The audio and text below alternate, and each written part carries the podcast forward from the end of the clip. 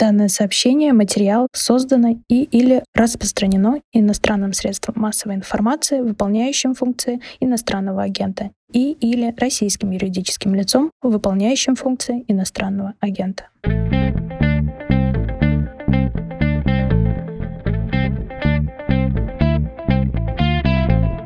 Здравствуйте, это подкаст о новостях, которые долго остаются важными. Он называется «Что случилось?». Здесь Владислав Горин, это я и Дмитрий Вачедин. Привет. Привет. Представлю тебя для тех, кто не знаком с тобой по текстам. Журналист, редактор «Медузы», писатель, живущий в Берлине, а в свободное от работы время в последние дни еще и участвующий в волонтерской работе с беженцами. Все верно? Все верно, да. Наверное, в отличие от других моих знакомых, я совсем по касательной, по волонтерской прохожу, но дежурил на вокзале, да, там дня 3-4 было дело, да. Это личное увлечение, не знаю, если так можно выражаться, нам тоже пригодится, хотя и твой опыт э, работы с новостями тоже крайне важен будет. Я хочу для начала рассказать про цифры, некоторые цифры, которые есть, и если опираться на сведения от ООН, на 20 марта 2022 года 3 миллиона 489 тысяч с лишним человек с Украины бежали от войны в Евросоюз и в союзное государство России и Беларуси. Большая часть 2,8 миллиона в марте выехали. Ну, то есть э, сейчас в ЕС, в общем-то, два Новосибирска, а в России и Беларуси где-то полтулы или полулипецка. Большая часть этих людей прибыла вот-вот на днях. Э, с невероятной скоростью они прибывали. В день больше, чем 100 тысяч человек. Это, не знаю, если сравнивать, как э, сколько в год приезжает в Москву или Московскую область. Только в день, повторюсь. Прогноз совершенно ужасающий. 10 миллионов человек вероятных беженцев и и последнее, но, в общем, тоже, боюсь, нам это пригодится для понимания, что нам снова говорит ООН. Страны-лидеры в приеме беженцев. Польша 2 миллиона 80 тысяч, Румыния 535 тысяч, Молдова 365 тысяч, Венгрия 312 тысяч, Словакия четверть миллиона, Россия 231 тысяча, Беларусь 3765 человек. Понятно, что Польша еще не конечный пункт для многих беженцев. В не чужой тебе Германии уже 218 тысяч беженцев. Но вот поскольку они польскую границу пересекли, они пока не очень хорошо дифференцируются тем же ООН. Как все это выглядит? Что значит встречать беженцев на вокзале в Берлине? Ну, тут, наверное, первая сложность. На польской границе людей никто не считает тех, которые из Польши въезжают в Германию, или почти никто не считает. Какие-то попытки в поездах проводить подсчеты проводятся, но о результатах широкой общественности не сообщают. То есть сколько именно из Польши за все это время въехало в Германию, мы не знаем. То есть очевидно, вот ты сам сказал, что больше двух миллионов человек э, въехало в Польшу. Очевидно, не все они в Польше остались, или большинство не осталось, или половина, может быть. Может быть, большинство осталось. Ну, то есть это как бы очень-очень сложно сейчас сказать сказать, но по ощущению, наверное, как минимум половина из этого числа выехала. Я пытался сам подсчитать и понять, сколько же беженцев приняла уже Германия. Это очень сложно, поскольку вот эта вот цифра чуть больше 200 тысяч человек, это те, кто уже зарегистрировался в различных центрах, бюрократических наших немецких структурах. Надо сказать, что регистрация в Германии, я не могу сказать, что она не работает. Ну, она, скажем, работает, но работает довольно плохо, да, поскольку надо вставать в очередь на регистрацию. Те, кто даже приехал, не знаю, там две недели назад, в начале марта, некоторые до сих пор в этой очереди стоят, то есть они не зарегистрированы, они не учтены в статистике. Соответственно, эта цифра гораздо меньше цифры реальной. Вот я как пытался посчитать, у меня не получается менее полмиллиона никак. То есть мне кажется, что порядок примерно такой, 500-600 тысяч на данный момент въехало в Германию. Ну, то есть даже через один берлинский вокзал главный в день въезжало до 15 тысяч человек. Я думаю, что по другим способам, через другие какие-то каналы, наверное, на пике приходило еще тысяч десять, то есть всего, если говорить о 25 тысячах человек, которые въезжали в Германию в день, я думаю, это более-менее реалистично. Сейчас, наверное, чуть поменьше, потому что поток чуть спадает, можем об этом поговорить. Да, нужно просто уточнить, что Германия тоже, видимо, будет одной из стран, которые примут беженцев. Дальше во Францию, там по европейским структурам это, наверное, как-то будет распределяться. И вообще много пишут про то, что Брюссель фантастически быстро отреагировал на ситуацию. Это не свойственно Европе европейской бюрократии, но, как ты сказал, э, вопросы учета да, и распределения все еще есть. Правильно ли я понимаю, что не всех еще удается зарегистрировать, потому что есть не только участие государства, того же немецкого, куча волонтеров, частных организаций, общественных, какие-то компании жертвуют деньги, многие хотят помочь, и поэтому нет такой спешки, чтобы зарегистрироваться в госоргане? Наверное, это отчасти справедливо, но, с другой стороны, наверное, это максимальная скорость регистрации, которую сейчас Германия может себе позволить, может произвести. Да, вот с этим довольно устаревшим бюрократическим аппаратом. Просто ситуация, в отличие от волны 2015 года, когда приезжали арабские и сирийские беженцы, что у людей нет опасности голода, да, то есть практически у всех есть хоть какая-то там сотка баксов, да, с собой есть, чтобы купить какой-то минимальной еды. То есть люди приезжают с какими-то там, хоть и небольшими, понятное дело, да, у кого как, но хоть что-то там и, в принципе, из цивилизованной, развитой страны, что не говорить из страны, которая уже несколько лет открыта полностью Европе с безвизом, и многие тут и были, и работали, и Европу отлично знают, и хорошо тут ориентируются. То есть, да, можно сказать, что кризисной, невероятно тяжелой ситуации не возникает из-за того, что эта регистрация затягивается. Ну, у кого-то не возникает, у кого-то возникает, да, тоже тут разные судьбы есть. Но, с другой стороны, немцы тоже не сказать, что адаптируют именно вот этот вот регистрационный механизм под эту волну. То есть, скорее, все усилия направлены на создание вот этих вот громадных регистрационных центров распределения, как в Берлине. Несколько дней назад его открыли в бывшем аэропорту Тегель, который недавно закрылся в качестве аэропорта на западе Берлина. А теперь вот он как бы служит вот этим центром распределения, и там какое-то невероятное количество таких раскладушек туда поставили, и он может принимать и распределять до 10 тысяч человек в день, Соответственно, наверное, там переночевать могут тоже примерно что-то около этого числа. Что происходит потом? Распределяют по, прости за русско-немецкий жаргон, по хаймам, по общагам? Это был бы лучший вариант распределения по хаймам. Да? В нынешней ситуации кажется, что вот эти вот знаменитые немецкие хаймы-общаги, где живет в комнате, ну, максимум 4 человека все-таки, да, они довольно комфортные. Я сам в нем не жил, но был в свое время там у каких-то друзей. Нормально. Это, в принципе, не самый худший вариант. Гораздо хуже вот эти вот распределительные центры, раскладушки на тысячи раскладушек, расставленные в ряд, эти спортзалы. В Ганновере вот тоже открылся такой распределительный центр на тысячи человек. Это хуже. То есть в лучшем случае, да, через несколько дней их развезут автобусами по Хаймам. Это было бы очень неплохо. Учитывая, что в этой волне очень много детей, ну, может, до половины, может быть, чуть меньше половины, но прям очень много детей, то, конечно, это не те условия, в которых можно за детей быть спокойными, да, вот эти вот. Если в Хаймах, ну, более-менее, окей, то вот эти вот распределительные центры меня, если честно, немножко пугают. К тому же ночью у нас тут довольно холодная, 0 градусов, хоть и днем светит солнце сейчас. Я понял, что надо, кстати, порекомендовать тексты наших коллег про Польшу. Горячо рекомендую текст Кристины Сафоновой про ситуацию на границе с украинской стороны. Она пересекла из Польши через Львов. Лилии Паровой был репортаж «Все на Медузе». В Берлине каким образом люди помогают? И есть ли какая-то вот эта уже общественная инфраструктура? Ну, то есть э, вопрос с поддавком, конечно, есть. Когда по квартирам, по частному жилью люди людей стараются устроить и, ну, вообще как-то дать понять, что все будет дальше хорошо, помочь э, хотя бы временно устроиться. Да, ты второй раз его уже задаешь, извини, что первый раз проигнорировал, увлекшись цифрами.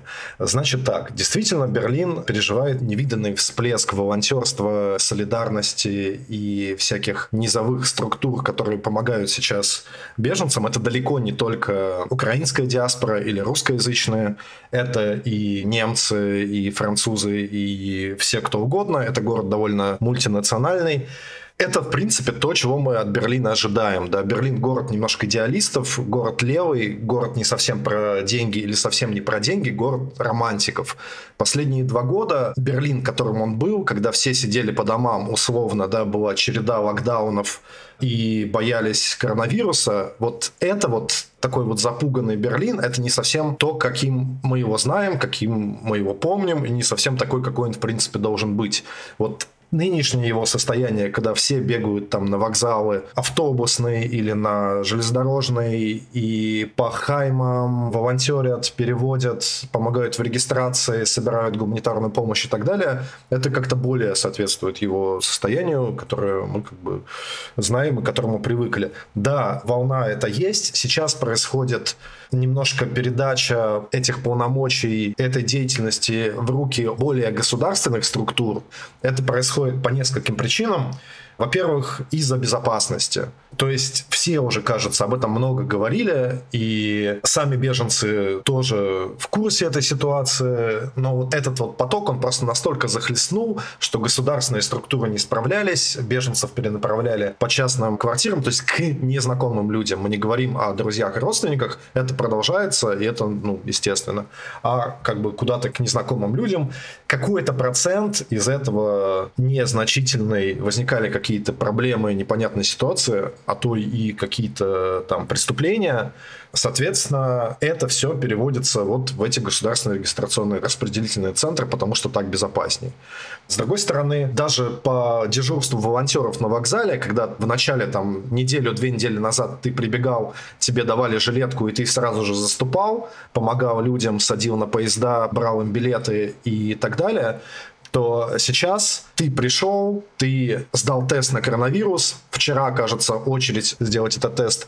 Нужно было стоять часа полтора. Соответственно, брифинги, инструктаж, это все гораздо серьезнее, гораздо дольше. То есть это уже немножко забюрократизировалось, и стала совсем другая атмосфера, чем вот того единения, которое было в начале. У этого есть как и положительные стороны, да, то есть теперь для беженцев это гораздо безопасней, так и какие-то отрицательные в том смысле, что теперь душевности и спонтанности поменьше, ну и люди, конечно, тоже немножко привыкают, поскольку уже сколько там, три недели эта ситуация, и многие ходят волонтерить как на работу, просто туда на вокзал, но уже вот это вот ощущение первичного ужаса, шока, что надо что-то делать, быстро хвататься, он тоже ну, как-то проходит постепенно. Такой вопрос. Очень частный, но мне кажется, что важно это уточнить. Я так понимаю, что по-немецки ты говоришь чисто, ты закончил школу в Германии, как это называется, абитур, да? Есть школы попроще, а есть гимназии. Вот если хочешь в ВУЗ, то ты должен закончить гимназию, у тебя с немецким все в порядке, ты как носитель, насколько я понимаю, говоришь. Но твой русский, он без фрикативной «г» и без «шо», с северным что. Как к этому относятся люди, когда ты начинаешь переводить? Как они вообще, все окружающие, относятся к русским и, в частности, к русским волонтерам? Ну, тут надо разделять. Те люди, которых мы встречаем на вокзале, им совершенно все равно, откуда ты. Они приехали, некоторые в лучшем случае это двое-трое суток пути, в худшем случае это бывает там дней 8, они перемещаются – Многие за это время ни разу не поспав в нормальной кровати. То есть им совершенно от тебя выпытывать, откуда ты там сам родом и почему ты сюда пришел, им совершенно все равно. Этих проблем, мне кажется, нет. Я могу себе представить, что некоторые беженцы, даже само это слово, оно странно звучит в этом контексте, и многие и в украинской диаспоре тут, и сами люди, которые сейчас приезжают с Украины, это слово не любят и уточняют, что они, может быть, если и беженцы, то бегут они не от своих каких-то властей, да, а от российской агрессии. Соответственно, я могу себе представить, что кто-то, может быть, не захочет говорить по-русски там на вокзале, есть украиноязычные для этого волонтеры. Я с таким не сталкивался, говорил нормально совсем по-русски. Ну, украинский я понимаю, если со мной говорили на украинском, то тоже как-то вопросов нет, нормально. С другой стороны, в части украинской диаспоры, которые, конечно же, тоже шокированы и тем, что случилось, и ранены, травмированы этими кадрами, как мы все бомбежек городов, откуда они приехали, Некоторые из них считают, что не дело выходцев из России помогать там вот на как бы вокзалах, а с этим справится диаспора, да, украинская, хотя она не такая многочисленная, конечно, как э, выходцы из России. А как бы наше дело – это звонить родственникам, друзьям в Россию и требовать от них, чтобы они выходили на улицу. Ну, то есть как-то пытаться другими способами остановить войну. Такая точка зрения есть. Что касается отношения на улице к русскоговорящим, то тут ничего не изменилось. В Берлине сотни тысяч точно русскоговорящих. Русский язык на улицах звучит очень часто. Теперь он звучит еще чаще, потому что большая часть беженцев, она говорит на русском. Понятно, что это люди из восточных регионов. Это Харьков, это Одесса, Николаев, Херсон, это Киев. И там русскоязычных очень много, они продолжают тут говорить на русском. Соответственно, есть какие-то эксцессы вроде того, что, ну вот, русско-немецкую школу там пытались поджечь, по-моему, там дверь подожгли ночью как-то. Тут большие проблемы у бизнеса, который использует в качестве ну и рекламой, и какого-то такого маркетинговых целях всю восточноевропейскую эстетику. Ну, лимонад Восток, да. То есть вот этот вот остальги, который в Германии назывался, вот этот вот общий ГДРовско-советский ностальгический аспект, который был очень популярен лет 10-15 назад, и многие функционирующие бизнесы в Германии и в Берлине сделали на нем имя себе и, в принципе, достаточно успешно. Вот этот аспект, наверное, уйдет лимонад «Восток», может быть, сами берлинцы и продолжат пить, но торговые сети принимать его в ассортимент уже не горят желанием, это факт. А, давай поговорим не о твоем личном опыте, а хочется твоих навыков редактора, журналиста, новостника, к ним обратиться. Какой у Европы план? Потому что 10 миллионов прогнозируемых беженцев — это беспрецедентно. Прошлый миграционный кризис, ты его упоминал, 15 -го года, 14-15, был на порядок, вот буквально на порядок, на ноль в числе, да, меньше, и там было 1 миллион 300 тысяч человек, и все это было, ну, во-первых, крайне непопулярно, болезненно, тяжело, дорого. Во-вторых, вот эта процедура прощания с беженцами, она тоже была, ну, мягко скажем, не очень классной. Можно вспомнить эти кадры, когда девочка в эфире телешоу плачет и говорит на немецком «Я должна уехать, моя семья должна уехать по закону, мы считаем там небезопасно». Как так? И Меркель не знает, как ее утешить. Говорит, ну что ты, малышка, ну вот по закону, к сожалению, это так. Я ничего не могу сделать. Просто надо понимать, что беженцы — это не те, кого Европа примет и оставит у себя. Когда ситуация будет признана вновь безопасной, многих из них попросят. Понятно, что сейчас есть возможности для образования, для поиска работы. Украинцев, в общем, и так были эти возможности довольно неплохими, но изрядная часть людей, им придется вернуться. В общем, про европейский план хотел бы тебя спросить. Очень сложно, потому что плана пока нет. Это очевидно. То есть план тот, что когда-то там будет мир, и эти люди вернутся. Вот такой план есть. Ничего выходящего за этот план пока, насколько я понимаю, не существует. С другой стороны, давай тут я немножко, мне немцы ближе, про немцев расскажу. Сами немцы признают и видят, что отношение к этим беженцам, то есть это как бы такое тоже слово странное, но я его просто сам слышал. Это как бы считается вот у нас хорошие беженцы, да? Ну, не в политике, да, естественно, ни один политик так не скажет, но в народе, скажем так. Те, кто приезжал в 2015 году, это были в основном мужчины, там процентов, не знаю, на 80 многие не из Сирии, а как-то там, не пон... ну, понятно откуда, Северная Африка и так далее, но, в принципе, было подозрение, что не везде, откуда они прибывают, непосредственно идут боевые действия. То есть это была с точки зрения немецкого обывателя более неоднозначная картина, более пугающая. Эти люди выделялись на улицах немецких городов, Сейчас все гораздо очевиднее. Вот там стреляют, вот женщины и дети. Да. Тут интересно, что даже альтернатива для Германии, которая сделала себе имя на борьбе с беженцами и на требовании закрытия немецких границ, и добивалась с такими темами ну, невиданных рейтингов, да, там до 20-25% в некоторых регионах, даже она выступает за то, чтобы Германия принимала украинских беженцев. Невиданно.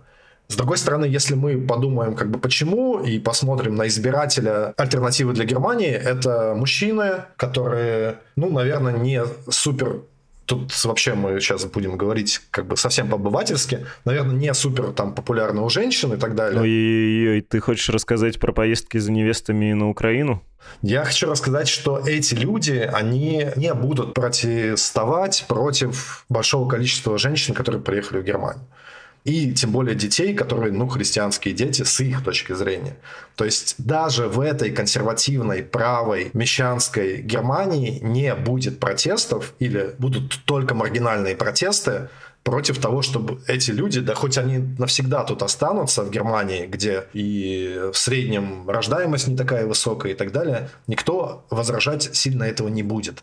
Во-первых, люди видят, что та 2015 года волна беженцев, большинство из которых, что ни говори, остались в Германии, никуда там их ну, в Сирию какую-то нет же депортации, да, из Германии, это понятно.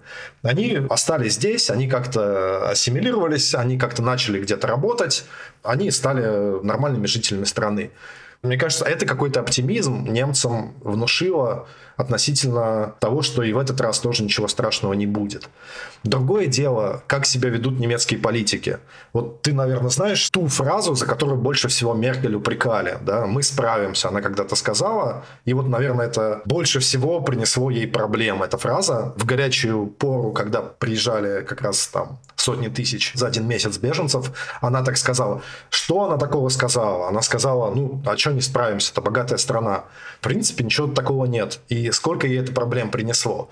Политики нынешние сделали выводы. От Олафа Шольца мы не слышим таких заявлений, что вот мы справимся, украинцы, приезжайте к нам и так далее. Анна Лена Бербок, министр иностранных дел, зеленая. Да? В принципе, она могла бы сказать, что, ребята, давайте мы вам поможем, конечно. Нет, вот вчера она сделала заявление, что другие страны Европы, все страны Европы должны сообща. Немецкие политики не хотят делать это проблемой только Германии, так и не происходит. Более того, сами украинские беженцы, у которых отлично налажены горизонтальные связи, они отлично проинформированы. Вот эта вот солидарность, которую сейчас этот поток, этот народ демонстрирует, он невероятный. Они все, как правило, довольно хорошо проинформированы, они понимают, куда они едут, что их ждет, и они очень быстро реагируют на все. Они смотрят на эти переполненные здания аэропорта, да, где-то с тысячами раскладушек, и, наверное, думают, что стоит нам куда-то поехать в другое место или дальше или в Ирландию полететь, где беженцев до сих пор расселяют по отелям, или куда-то дальше Францию и Италию. Ну, в принципе, понятно, что чем дальше на запад, чем меньше беженцев, тем больше возможностей как-то найти более-менее человеческие условия для пребывания. Поэтому ситуация такая, как будет дальше, никто не знает. Действительно, это все зависит от внешнеполитических каких-то факторов вот таких вот душераздирающих сцен, что каких-то детей будут вырывать из школ и отправлять, депортировать в Украину, я себе пока представить не могу, потому что это не было частым случаем даже для каких-то арабских стран. Почему это должно быть так? Другое дело, что действительно большая часть, как я понимаю, сама хочет вернуться, по крайней мере, на этот момент. То есть тут пересидеть и назад. В Киеве сейчас, ты знаешь, жить гражданскому человеку почти невозможно. Это просто очень страшно. Не говоря о том, что это смертельно опасно.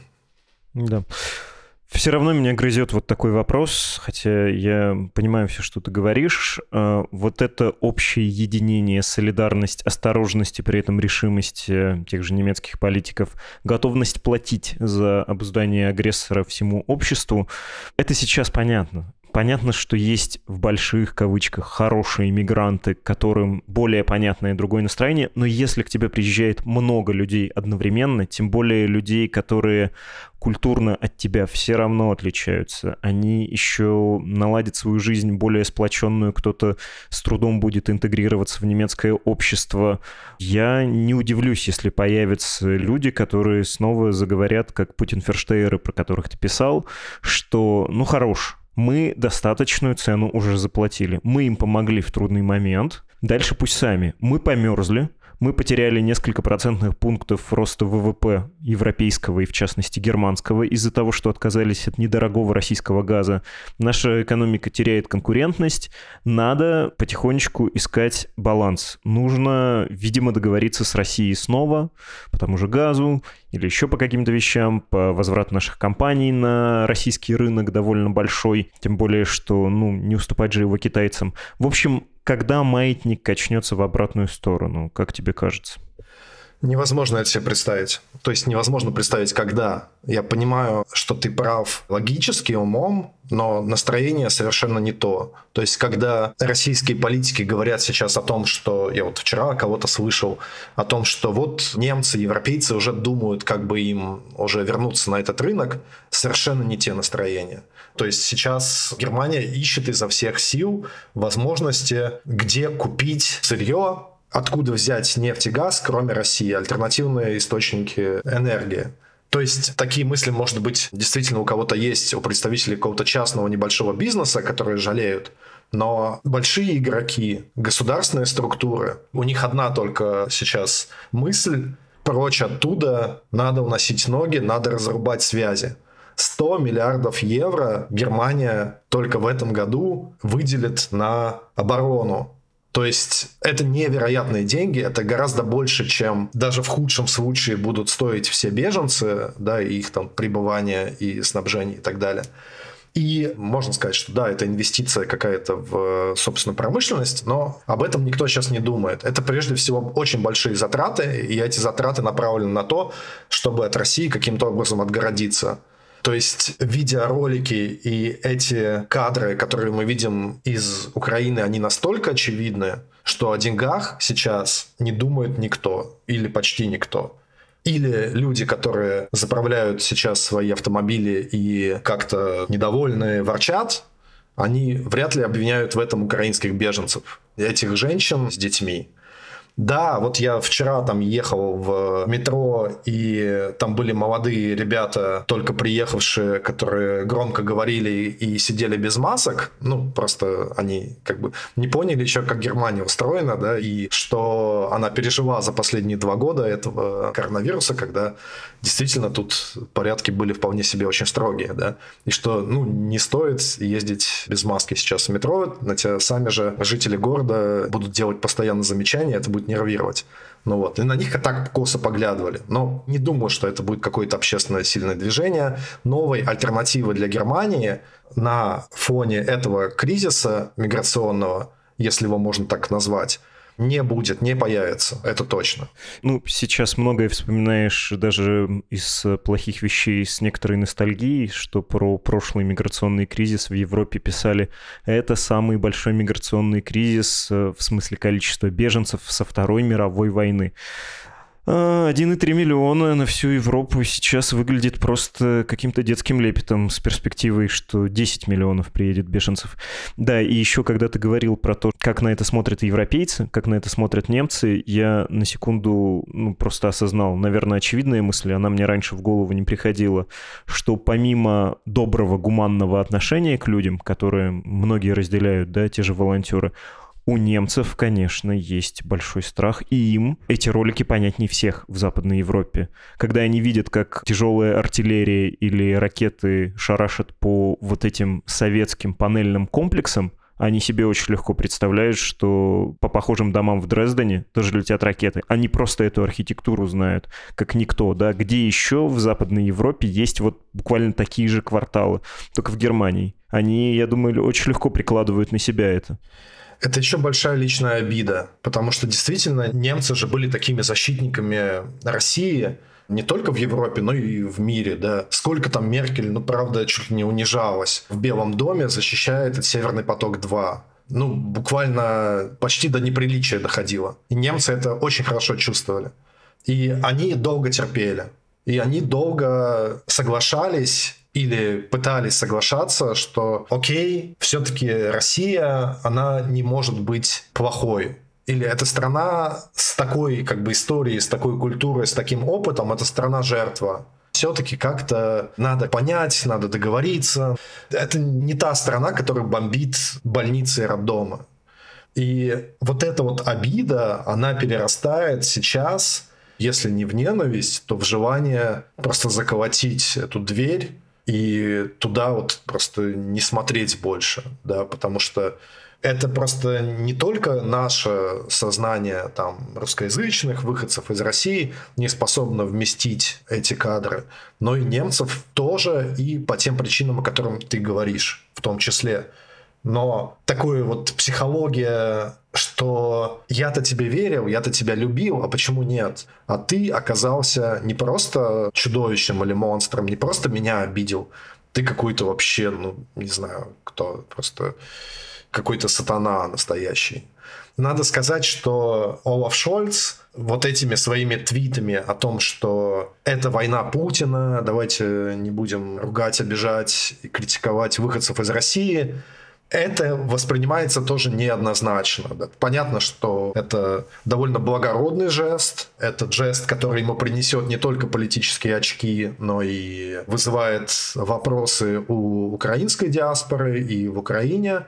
Но в том числе он ну, не то чтобы как бы один, это, наверное, до сих пор еще общая точка зрения, консенсус, но с каждым днем этот консенсус становится все более шатким поскольку если ты говоришь «война Путина» и потом показываешь лужники, где все машут там флагами, или видишь, как там продолжается массированное наступление, и вроде как никто там особо стрелять не отказывается, или мы об этом не знаем. То есть Марина Овсяникова, это действительно сами немцы очень ждали этого вот антивоенного выступления, которое до сих пор было самым громким, самым четким и действительно, ну, наверное, потому и так и погремело оно, потому немцы его тоже ставили на обложки своих газет, потому что этого действительно ждали. И это единственное, наверное, что может спасти сейчас репутацию не только России как государства, но и выходцев из России, которые живут здесь, потому что вопросов к нам очень много – сейчас действительно вот все дают интервью, да, то есть русскоязычные, не только я, я там по медузным делам даю какие-то интервью немецким изданиям, но и какие-то просто люди из ну, общей гуманитарной сферы русскоязычные, все у них что-то спрашивают, да, то есть мы вызываем снова интерес, но нам на эти вопросы отвечать, конечно, нелегко, если мы немножко хотя бы рефлексируем. Да? И вот это вот то, что мы, живущие тут, уже не совсем понимаем людей, которые сейчас остались в России после 24 февраля, что там у них в головах происходит и как они себя чувствуют, мы уже это прочувствовать не можем. Или можем, но даже если мы с ними поговорим, то понять довольно сложно, что там происходит. И этот тоже разрыв, он, конечно, увеличивается и он растет. И это, наверное, немножко похоже на то, что происходило после 2017 года. Те, кто остался и те, кто уехал, этого не было раньше или почти не было раньше. Сейчас это действительно происходит. Да, спасибо тебе огромное за этот разговор и за вывод. Нечего добавить. Да, тебе спасибо и удачи. Это был Дмитрий Вачедин, журналист и редактор «Медузы».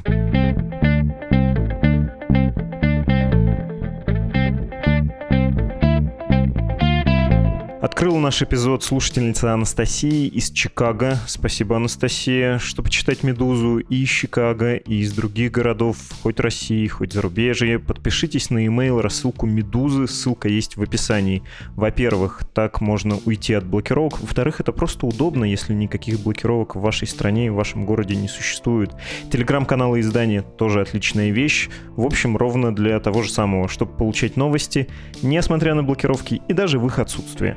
Поддержать издание финансово можно на странице support.meduza.io и save.meduza.io для европейцев и американцев. Вот, например, Анастасия, вы своим друзьям в Чикаго можете рассказать про наше издание и почему его стоит поддержать, ну и дать ссылку на save.meduza.io, где есть более подробные объяснения, кнопки, объясняются финансовые вопросы. Электронная почта для связи с редакцией подкаст собакамедуза.io. С вами был подкаст «Что случилось?» о новостях, которые долго остаются важными. Всего доброго.